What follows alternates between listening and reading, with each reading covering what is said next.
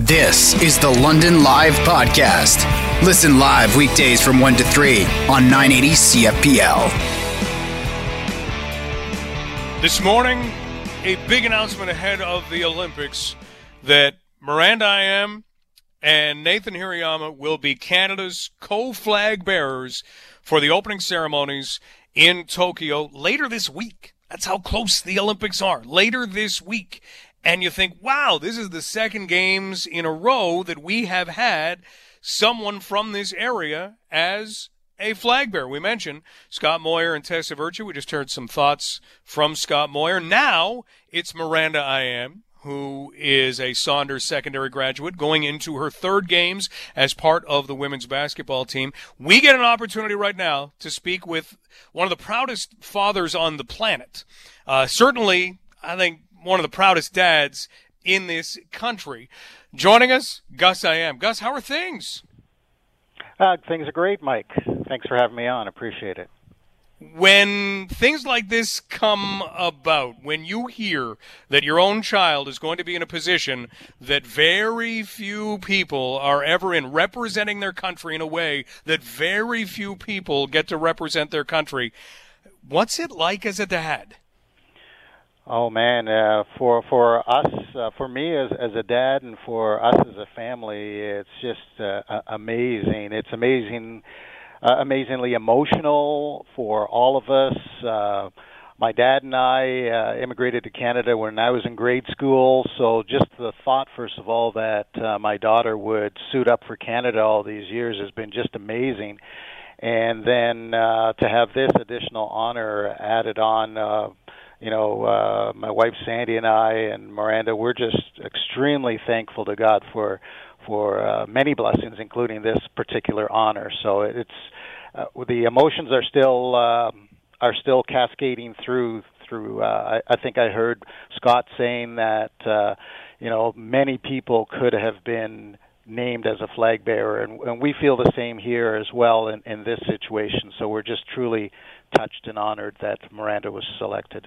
It's already almost 2 a.m. in Tokyo, so the, the time changes there. Miranda's already in Tokyo. Are you talking with her much? Can you find a, a time where Tokyo and Ontario collide? Um, yeah, we've been talking to her pretty well every day. Thirteen hours ahead, they are. Uh, so we've had to figure it out. Uh, but and but even after today's uh, today's announcement, we we captured a few minutes uh, to to chat thank goodness for the technology that we have now because uh, I, I don't know how you do it otherwise. But uh, I'm not sure that she's sleeping yet because she's pretty wound up and excited about this. But um, um, yeah, we're finding time. We're capturing some time as a family here and there uh, for herself, for us, and for her brother as well, who lives in London. Fantastic. We're talking with Gus Ayim, father of Miranda Ayim, one of Canada's co-flag bearers with Nathan Hirayama, who is a men's rugby player, and they will be bringing the Canadian flag into the opening ceremonies later this week. Depending on what kind of time change you're looking at, depends on which day you'll be paying attention to the opening ceremonies. Kind of the way it goes. There'll be some tape delay this time around. Have you got all of her basketball games scheduled? Are you, you going to stay up for all of them, or, or get up early? Have you figured that out yet, guys?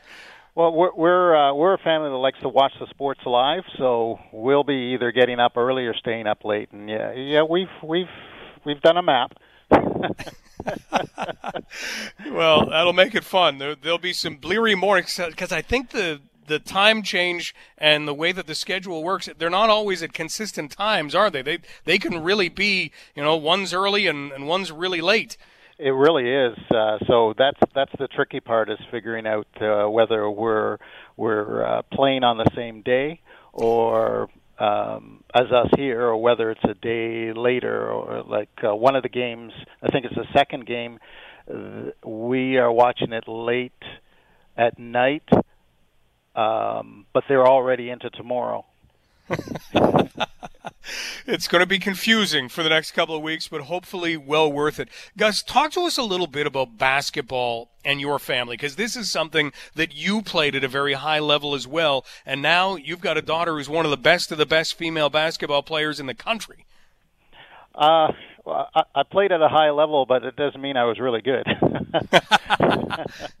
I played with uh, with Fanshawe under uh, great coach uh, Glenn Johnson. I played with uh, Emilio Rocca and uh, Bill Carrier, Billy Sewell, and, and oh, and you'll recognize the name uh, Vito. Vito with with uh, the the Lightning. Vito Fragia. Uh, yeah. So, um, but those guys were top-notch guys, obviously, and uh, so it's great to have Miranda playing. Uh, we as a family love basketball, love all sports. Sandy is a uh, was a track star in her day, so um, it, we couldn't help but play uh, basketball. We're we're one of those families where the um, the the garage door had the basketball marks on it all nice. the time. but uh, no, Miranda's uh, done really really well with it. Um, sacrificed a lot, done a lot of hard work, obviously. Um, but the, the London commu- basketball community has been very, very supportive. I want to say thank you to um, all, her coaches at Saunders, uh, Pete and, and Jamie. Um, the even coaches where she didn't play, so the Beal coaches, uh, Marco Tullio and Angelo, um, and and then the UWO coaches and players, the Fanshawe players. What th- many people don't realize is uh, um, through the summers when Miranda would be coming home to to uh, practice to uh, try and get a game in in the middle of the summer before she went to uh, Team Canada training camps.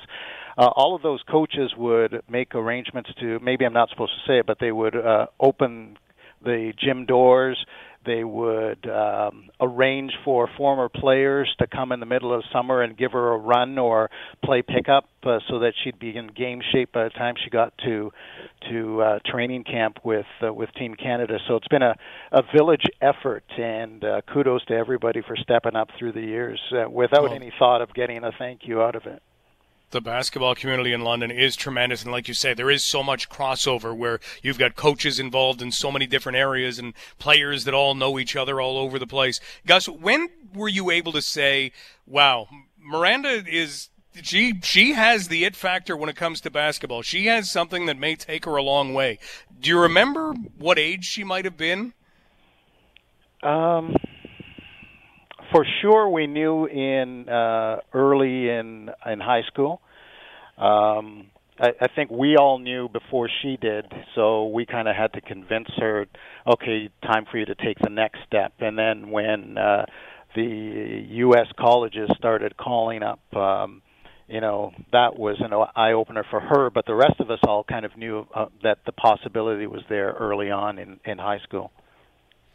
And then you see, you know, provincial level, U.S. colleges, national team. What's it like for her to make each one of these? What was it like to finally get to maybe the national team? Um, well, that was uh, ex- exhilarating. The first time that she was uh, selected for an international game, just amazing because even though you've been playing with the U whatever age team, it, it didn't really feel uh, like you'd landed until you were with the senior team, and and so uh, um, it was just an amazing time um, for for her and for us for sure.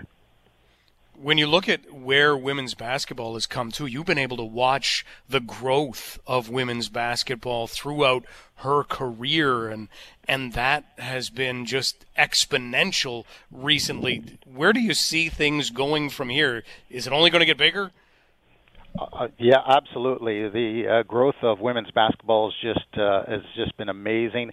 Doesn't get enough uh, eyes on it, in my opinion. Uh, and maybe I'm a little biased, but uh, the uh, the players are just so uh, athletic, and uh, their basketball IQ is great, and and a lot of them are going uh, stateside or playing uh, here in Canada at a high level, um, but they're in demand, and uh, so the uh, the women's basketball team for Canada has some uh, some good good good years ahead for it for sure, and hopefully it starts with with uh, something significant in in this uh, this Olympics. Absolutely. Let's hope so. Well, Miranda's been part of a, a, gold medal team at the Pan Am Games, and you look at the rankings, they're among the top countries in the world going into Tokyo. So let's hope everybody can stay safe and everything moves smoothly over in Tokyo. Gus, I, know you'll be paying very close attention to every second, so get rested up for this. Thanks so much for the time. Absolutely. Thanks, Mike. Great talking with you. That is Gus Ayim. Miranda Ayim's father as we look ahead to the start of the Tokyo game.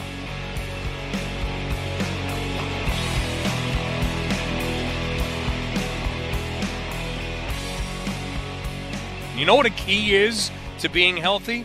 Water. Water. Not only is it a key to being healthy, it's a key to being alive. And not just any kind of water, fresh water. You can't be floating on the ocean and say, just a second, let me drink a cup of this. That's not going to help you out. You need fresh water. Water is as valuable a thing as we have on this planet because humans and the rest of the creatures that join us, if we don't have it, that's it. You're not going to make it very long. So the idea that water, for some time now, has been traded as a commodity, should that be setting off more alarm bells than maybe it actually is. Let's get some insight into this. Dr. David L. Kelly is a professor of economics and co-chair of the Sustainable Business Research Cluster at the University of Miami Herbert Business School. Dr. Kelly, thanks so much for taking some time for us. No problem. Nice to meet you.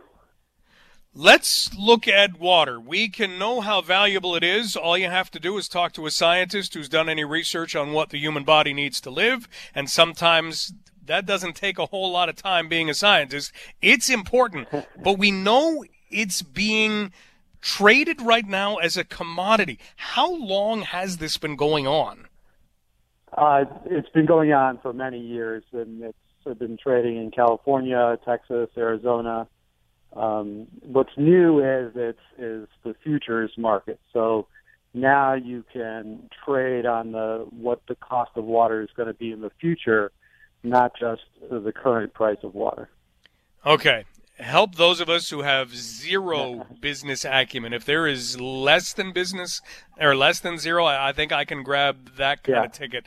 Um, so let's let's talk about what that might mean. Does that mean there are those who will want to see the value of water increase? Yeah. So you know, just picture yourself first as a as a farmer in California, and you're going to go plant your crops, and you're thinking, okay I'm going to have to pay, say, $500 an acre foot for water. And, you know, I can make a profit planting my crops doing that. And so you go ahead and you plant your crops, and then the price of water doubles, and then suddenly it's no longer profitable. And so what can happen in a drought like situation like that is not only do you lose money because you can't finish, you know, irrigating your crops and so on, but you also wasted all that time you know, um, planting and, and seeding and so on, and all the costs associated with that. So what this new water market allows you to do is just to lock in a price in advance. So I can lock in that $500 price in advance. Then if the price of water doubles, I don't care. I'm insured about that, and I can go ahead and plant my crops with confidence, knowing that you know the amount of I have to pay for water is is, is fixed through this through this market. Right. So what it does is it gives farmers, you know, some certainty into what they're going to have to pay for water for for their irrigating their crops. Okay. well, when you mention it like market. that, Dr. Kelly, it it almost it sounds better. It's that that makes it sound okay. It's farmers trying to get a sense of what it's going to cost them to grow their crops. That's good. Is there another side to this that is again setting off any alarm bells, or maybe should be? Uh, you know, I don't think so. I, you know, I think the the good part about having a price of water is it encourages conservation. And so, you know, really, yes, water is something that everybody needs for life, and not only to drink, but to to grow our food uh, and all the way up the food chain, right? But the issue is is you know, those who have water, you know, water is distributed in some way in California based on historical, you know, allocations, who lives where, and so on. And, you know, you want to give a strong incentive for people to conserve.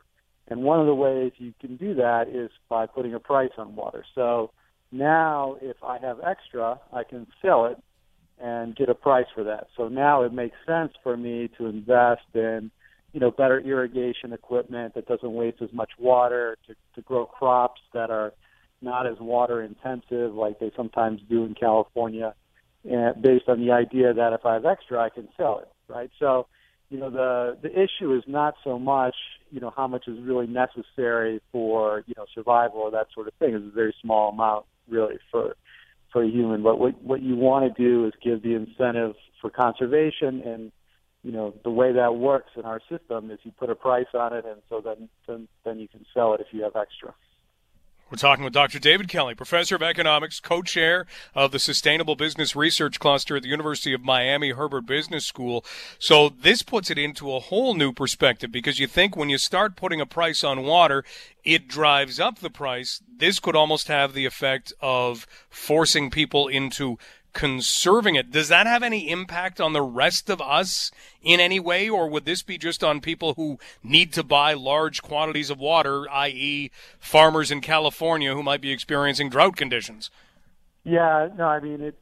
You know, it would affect municipalities, but you know, often municipalities don't really like you know pass that price along to consumers in the in the same way. So you know, you're, you're unlikely to see in a, in a typical municipality the price of water shoot, shooting up and down all the time as a consumer. So, in that sense, it's mainly for industry, um, you know, agriculture, big water buyers like that. So, yeah, I would agree.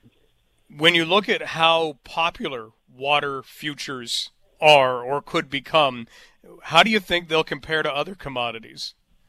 Yeah, so it's interesting because you know, what you need is a, a liquid market. You need a lot of people trading um, so that farmers, if they need water, can go and buy it, or if they want to buy water in advance through the futures market, that they can go and do so.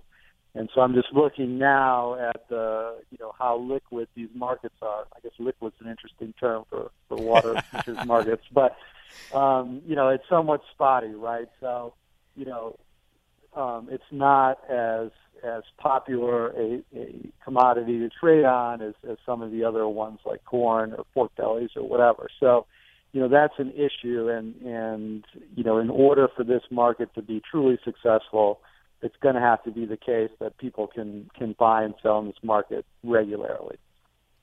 Because we haven't had water futures for too, too long, if people don't pick up on this, could it just stop being a commodity that's traded for in on the futures market? Or once it's there is it there? And and it just matters how many people are actually paying attention yeah. to it as to kind of the popularity. Yeah no it, it, it there have been cases of futures markets that have been canceled you know because of lack of interest or lack of trading. You know it does cost the um, operators of this market money to, to keep the markets open um, so yes, I, I have seen that happen in the past. I, that doesn't look like it's the case in this example, but you know you'll have to see as, as we go forward. But not something to look at and tremble about that. Uh oh, the stock market is taking over water and water futures. Hopefully, this just plays the game a little better, and maybe we all wind up being better off for it. Yeah, I think we all are a little better off for it. I think it's the right way to look at it. You know, when we have a drought situation, you know, that is the time when you want people to conserve more. And, and so that's a situation where the price is going to go up and then people are going to say, well, how can I, how can I conserve more water so I don't have to pay for this expensive, you know, expensive water and, and, you know, you get to con- conservation when you want it, when, when there's a drought condition and, and therefore the price is high could it have any spillover to the price of food and that the farmers have to pass that on or the you oh, know the yeah. yeah. it could have it could have a, a cause on that then yeah especially in water intensive crops you know things like almonds and stuff like that which are grown in california and tend to be fairly water intensive you know that's where you'd see the price increase Okay. Well, Dr. Kelly, we really appreciate putting perspective and context on all of this. Have yourself a great rest of the day. Please stay safe. All right, you too. That's Dr. David Kelly, professor of economics and co chair of the Sustainable Business Research Cluster at the University of Miami Herbert Business School. So, the idea that water being traded on the futures market might sound like, oh, that's going to make the Great Lakes a whole lot more valuable. Well, maybe it does work in other directions. Now, does it keep the price down on stuff? Maybe not, you know, if you've got water intensive crops, as Dr. Kelly pointed to. But the idea that if you are paying a lot for something and you can find ways to reduce the cost of that, take a look at how electric cars have at least grabbed a hold of the market. I wouldn't say that we're seeing that you know that massive boom although we've got a lot of manufacturing in this province that seems to be betting that that will continue to take place because you've got whether it's oil or you know or gas that's manufactured from it you've got those two things that are going to become more and more scarce you've got to look at alternative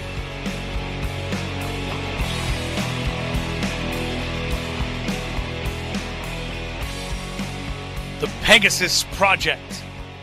Is that the name of the new James Bond movie that's coming out in October? No, actually, that's called No Time to Die. And that will be the last Daniel Craig appearance, apparently, as James Bond 007. That's that's October 21st. No, the Pegasus project is something completely different but we're going to get a chance to talk about it now. Unlike it being a movie or a book by Robert Ludlum or John Le Carre, uh, it's real. It is a real thing. Joining us now to help us understand what it is, if it is not a movie script or a new novel from a spy mystery writer, is Dr. Thomas Cook, Social Sciences and Humanities Research Council of Canada postdoctoral fellow at the Surveillance Studies Center at Queen's University. Dr. Cook, are you a James Bond fan or a, a spy novel fan, considering what you do? I'm, I'm a huge James Bond fan. Admittedly, you you made my Monday kind of sad, Mike. I didn't know that this was going to be his last film in the fall. Ah, well, but just just for you know Daniel Craig. But I so I, I, think there'll have to be a new 007.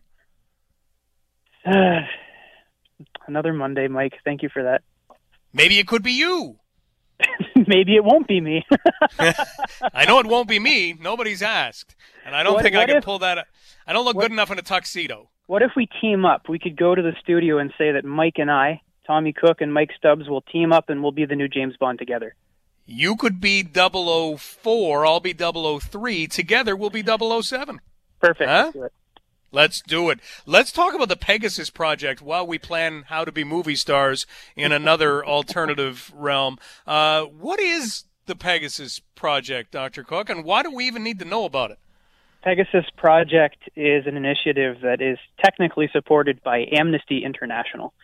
They've been working with um, a Paris, France based research group that is trying to investigate um, the likelihood that the NSO group, which is basically a private sector um, surveillance software development firm that is founded by former members of the Surveillance Agency of Israel, had been developing a piece of malware, basically spy software uh, installed on people's or targets' smartphones, to um, reveal a bunch of personal information to help governments track those targets, track those individuals.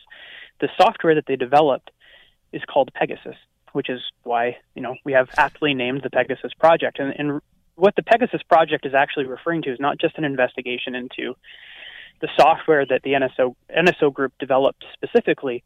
Uh, it's more specifically dealing with a, a recent revelation that they caught wind of that a number of governments, not just Israel, around the planet had been recently coming up with a list that they've been sharing with one another of different targets around the planet that they could basically use to track who they deemed as, you know, uh, t- targets of the state, threats to the state. And most of those people happen to be politicians, activists, and journalists. So the reason why we're talking about this right now, Mike, I suspect, is because just over 26 or so hours ago, this project made a major announcement that 50,000 journalists, politicians, and activists worldwide have been targeted by 12 governments using Israel's Pegasus software. That's a lot of people. It's a heck of a lot of people. Wow. Okay. So you mentioned that this is a piece of malware. Can they target something like that to go to individuals' phones? I mean, we're talking political figures, activists, journalists. Can they say, yeah, uh, let's send it to their phone?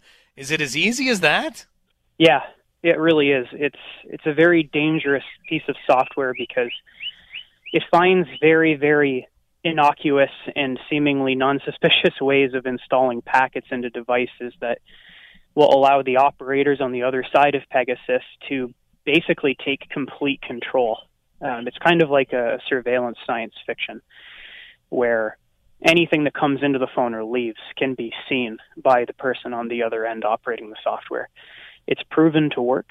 Uh, the Israeli government and the NSO group sold the software to the Saudi government, which has been proven to use that to track down who they labeled a dissident, Jamal Khashoggi, who they then subsequently killed. He was murdered by the Saudi government, and you might recall that when this incident unfolded before the pandemic, of course, the Saudis denied it. It eventually came out to be uh, quite the opposite. Um, one of the, the many countries that subscribes to the software as revealed by the Pegasus Project is Mexico.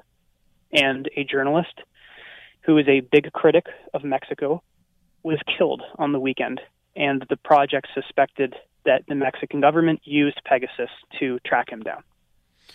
We're talking with Dr. Thomas Cook, Social Sciences and Humanities Research Council of Canada postdoctoral fellow at the Surveillance Study Center at Queen's University. And we're talking about the Pegasus Project, what it is, and the targets of certain world leaders, activists, or journalists.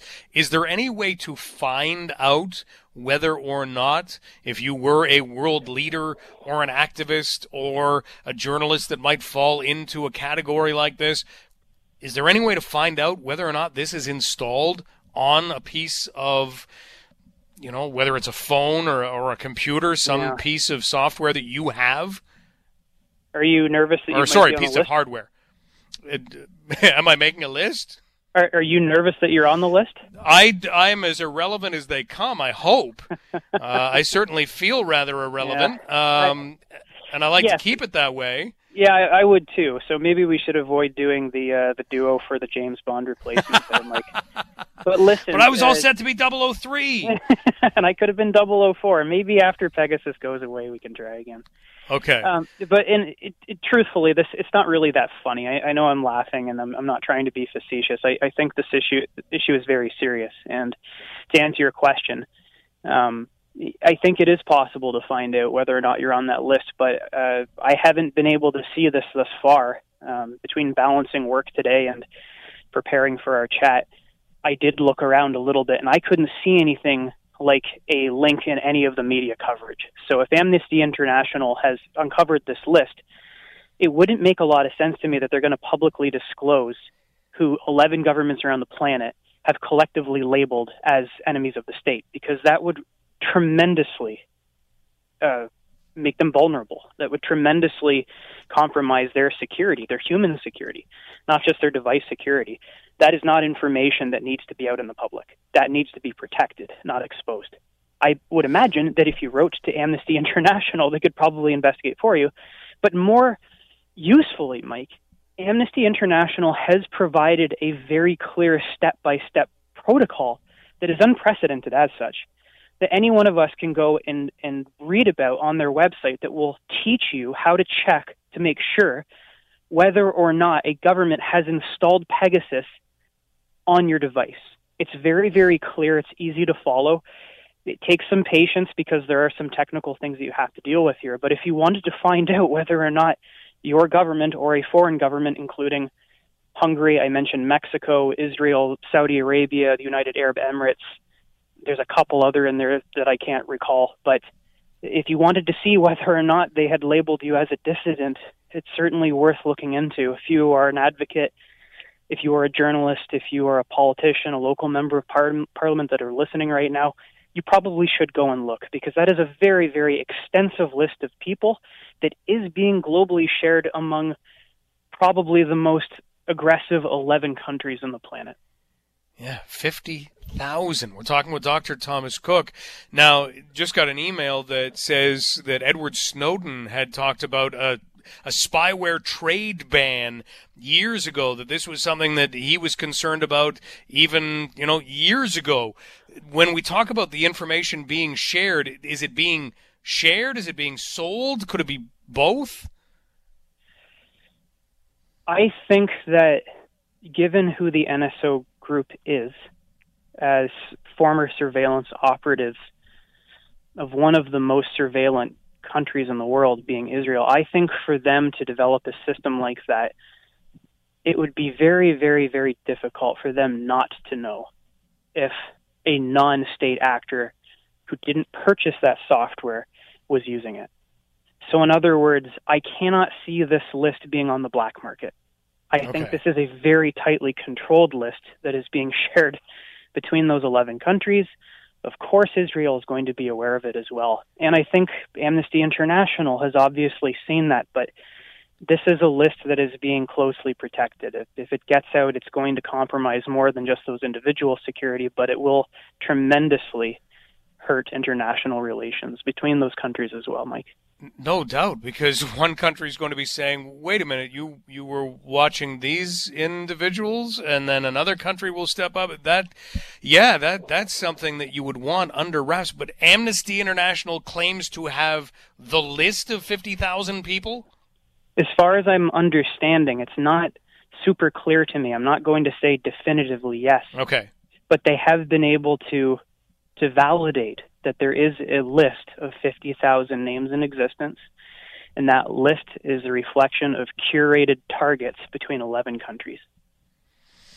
Well, we started off talking about this sounding a lot like a James Bond movie or a Robert Ludlum or John le Carre novel. Yeah, it, it still kind of sounds that way. We'll see where this does go now that the attention has been turned to it once again in, in kind of a big way by Amnesty International. Thank you for doing the groundwork and laying out what this is, Dr. Cook. We really appreciate the time. Hey, my pleasure. And as a final thought here, if I may, really quickly, I think these things are things that we ought to be more concerned about on a day to day basis. After four years of pure noise and anti science and what is generally characterizable, I think, as a half decade of lack of trust. It's extremely important that we are aware that there are A, governments in the world that are working with the private sector to develop highly invasive surveillance technology, and B, those technologies are not being used to watch other governments. They're not being used for military purposes. They're being used to target educators. That terrifies me. So I hope we continue this conversation. Thank you very much for listening, everyone. That we will. That is Dr. Thomas Cook as we talk about the Pegasus Project and the latest chapter of it. Dr. Cook is a Social Sciences and Humanities Research Council of Canada postdoctoral fellow at the Surveillance Studies Center at Queen's University. You've been listening to the London Live Podcast. Catch the show live on weekdays from 1 to 3.